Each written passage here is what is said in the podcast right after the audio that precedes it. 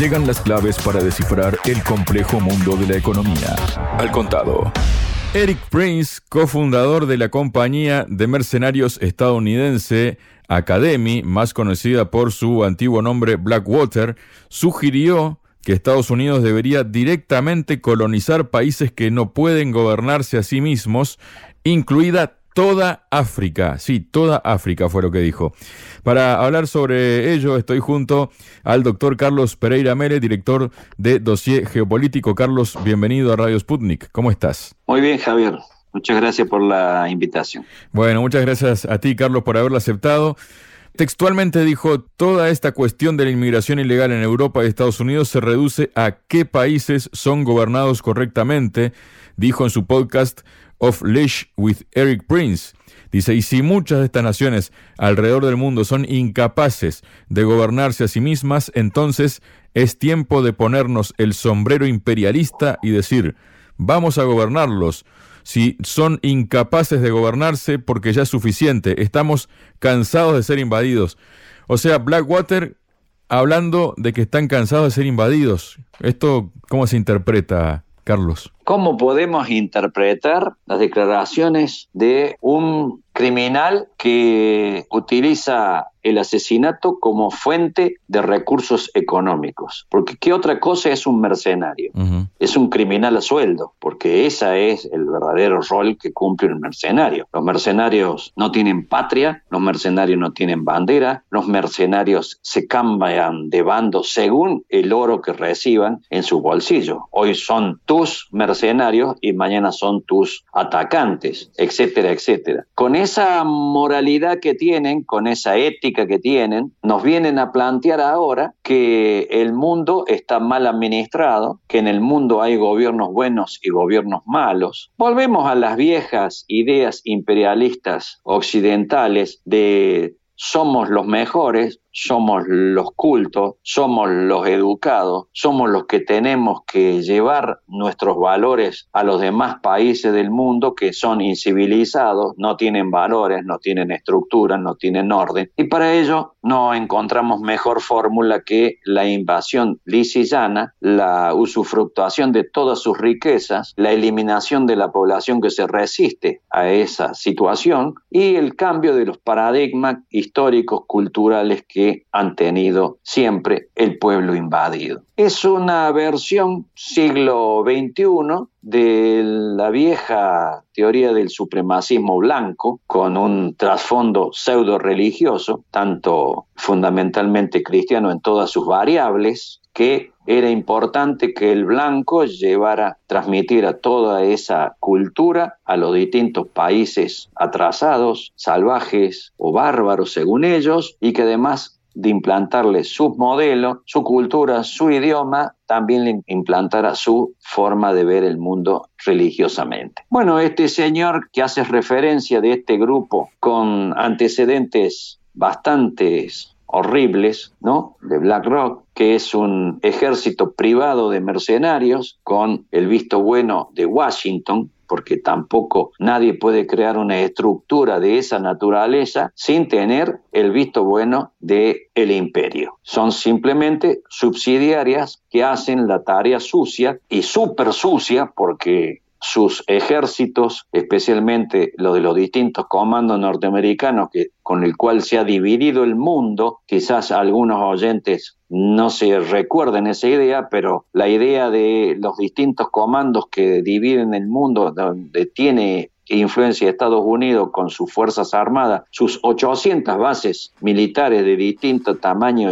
y forma y equipamiento que están distribuidas a lo largo y a lo ancho del mundo, solo no instaladas en las naciones que tienen una soberanía muy fuerte y ejércitos que impiden tener esas bases integradas adentro de su territorio, ¿no es cierto?, pueden permitir que aparezcan estos grupos de mercenarios, como Bradwater, ahora, ¿no es cierto?, con otro nuevo nombre de fantasía, pero que en la realidad siguen teniendo el mismo criterio. Y es muy claro lo que dicen, qué casualidad que en el momento en que el mundo empieza a sacarse los yugos de encima de ese imperialismo últimos 200 años, anglosajón, cristiano, y ahora le podríamos sumar sionista también, también, ¿no es? Se empiezan a sacudir el yugo, el peso de haberle impuesto todo hasta el sistema monetario, hoy en día son el problema de esa inmigración que fluye hacia sus territorios. En el fondo, los grandes causantes de todos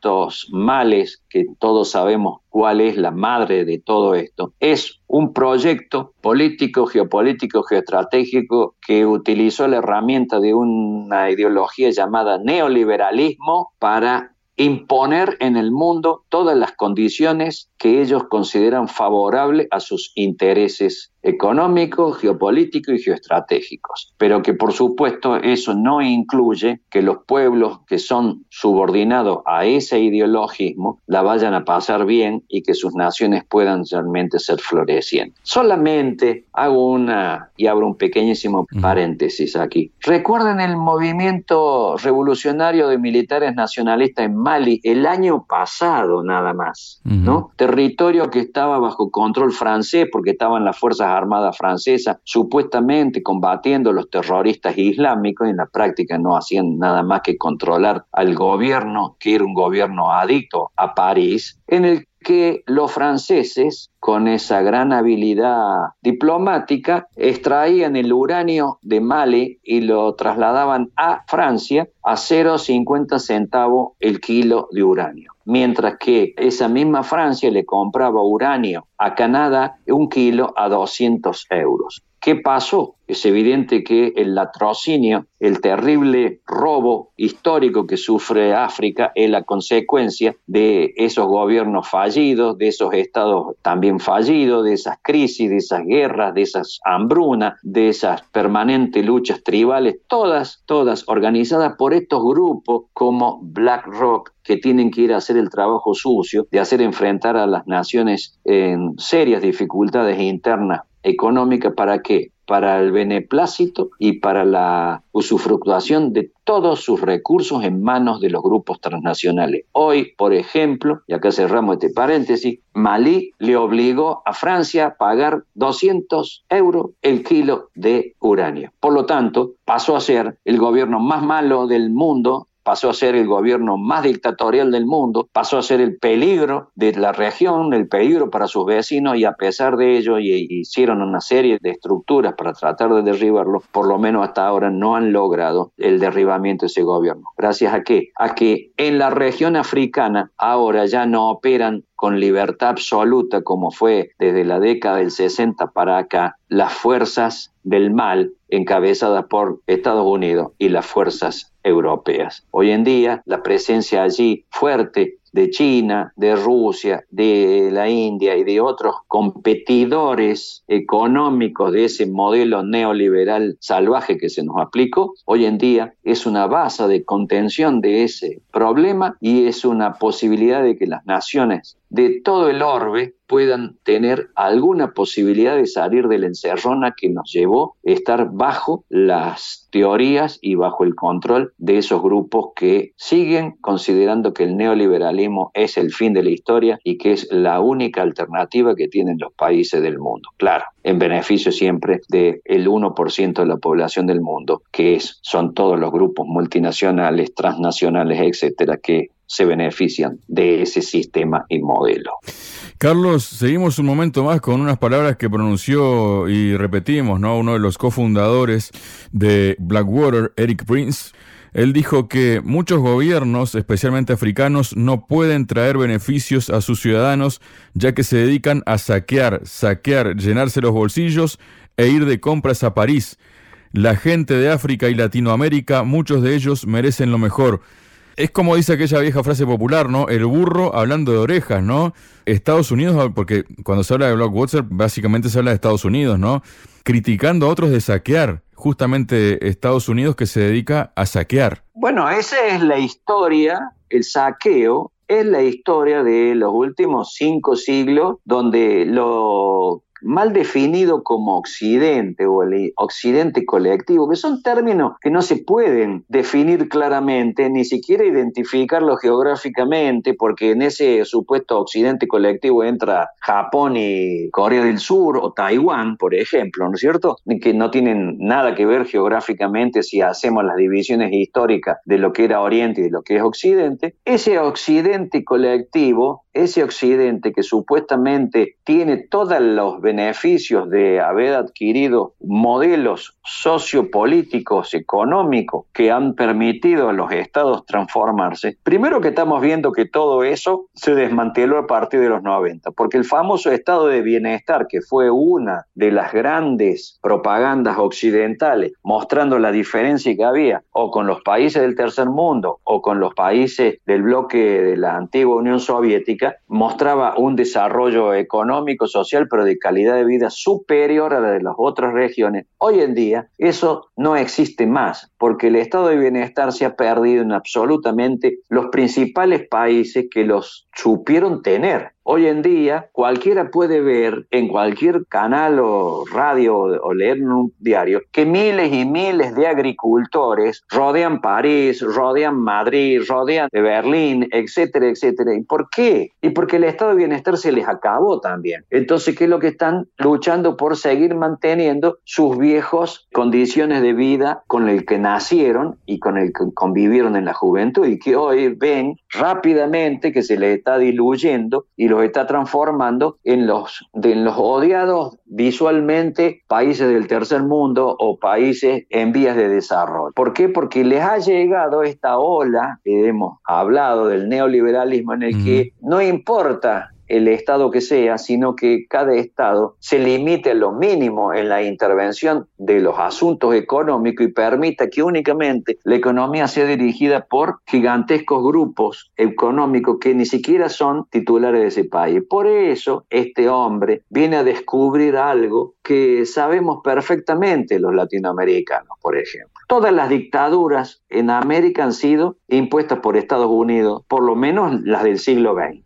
Las intervenciones norteamericanas en Centroamérica y en algunas otras regiones de la periferia de Sudamérica también han sido todas dirigidas desde Estados Unidos. Las ocupaciones territoriales en toda nuestra América, si no, vean un mapa de México antes de la invasión norteamericana y posterior a la ocupación norteamericana. Y van a ver que el México actual es la mitad del México que existía antes de la invasión o guerras con Estados Unidos. O sea, este señor nos viene a explicar cosas que es la responsabilidad de ellos, el haber sido los mandantes para que ellos tuvieran un buen pasar, una buena vida y, pudieran disfrutar de los beneficios de una economía próspera, basada en qué? En el saqueo histórico de nuestros continentes. Bueno, esa película es la que está terminando. Esa película es lo que les preocupa. Entonces ahora, utilizando el San Benito del inmigrante, que inmigrante hubo toda la vida, pero que las inmigraciones en los últimos años son más objeto de las crisis que ellos han causado que por los gobiernos o malos gobiernos que tienen los distintos países del tercer mundo. Digo esto porque la inmigración masiva a Europa empezó después fundamentalmente de la invasión de la OTAN y de Estados Unidos a Libia, por ejemplo que hizo que Libia se transformara en un estado fallido y que surgieran suficiente cantidad de grupos allí, mafiosos o como le queramos llamar, que permiten que miles y miles de migrantes puedan llegar a Europa. Y la otra gran causal de migración ha sido la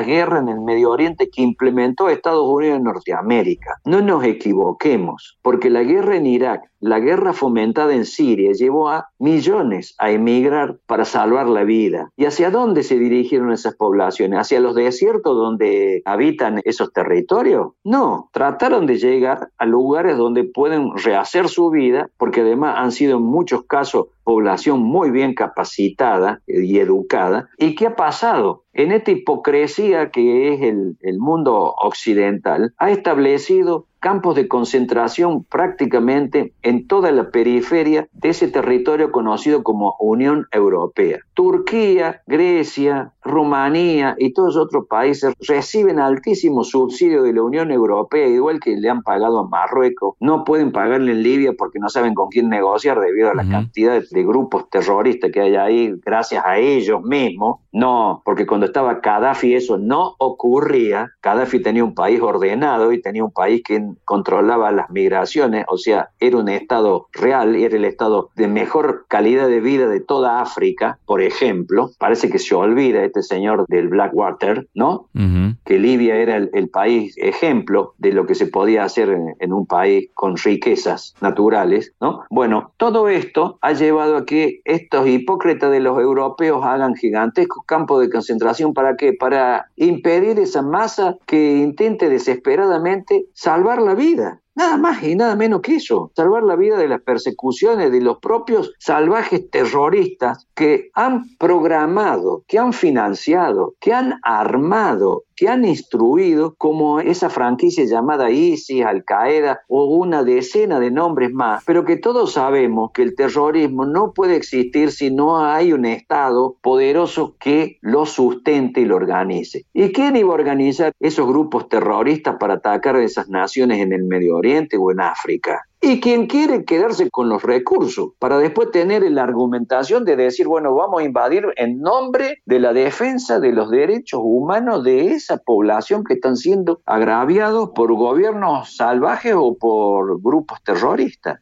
¿Y qué ha pasado entonces? Fijémonos con el robo del petróleo en Siria, fijémonos con el robo del petróleo en Irak, Fijémonos con el robo del petróleo en Libia. O sea, no nos vengan a esta altura de la circunstancia del mundo en el que por las comunicaciones que podemos tener a pesar de los modelos de censura que se han instaurado, que nos vengan a vender una versión del siglo XIX o XVIII en el que los europeos y los anglosajones son los transmisores de la cultura, los que nos van a dar la solución a nuestros problemas y los que nos van a eh, explicar cómo se tiene que armar un Estado, cómo se tiene que organizar un país para ser próspero y progresista. No, señores, la realidad es esta otra. La realidad es que estamos en esta situación gracias a ustedes. Y entonces la única salida que siguen teniendo, como es la que venimos diciendo que después de cinco siglos que terminan, la única alternativa es la violencia a través de sus variables, a través de esas guerras híbridas que están armando en la que incluyen a estos grupos como es Blackwater, que es un grupo mercenario que opera para los intereses de Washington y de los grupos transnacionales. Creo que es más que claro saber eso a esta altura del siglo XXI. Muchas gracias, Carlos. Gracias a ti, Javier. Fuerte abrazo. En Radio Sputnik, al contado. El cable a tierra de la economía global.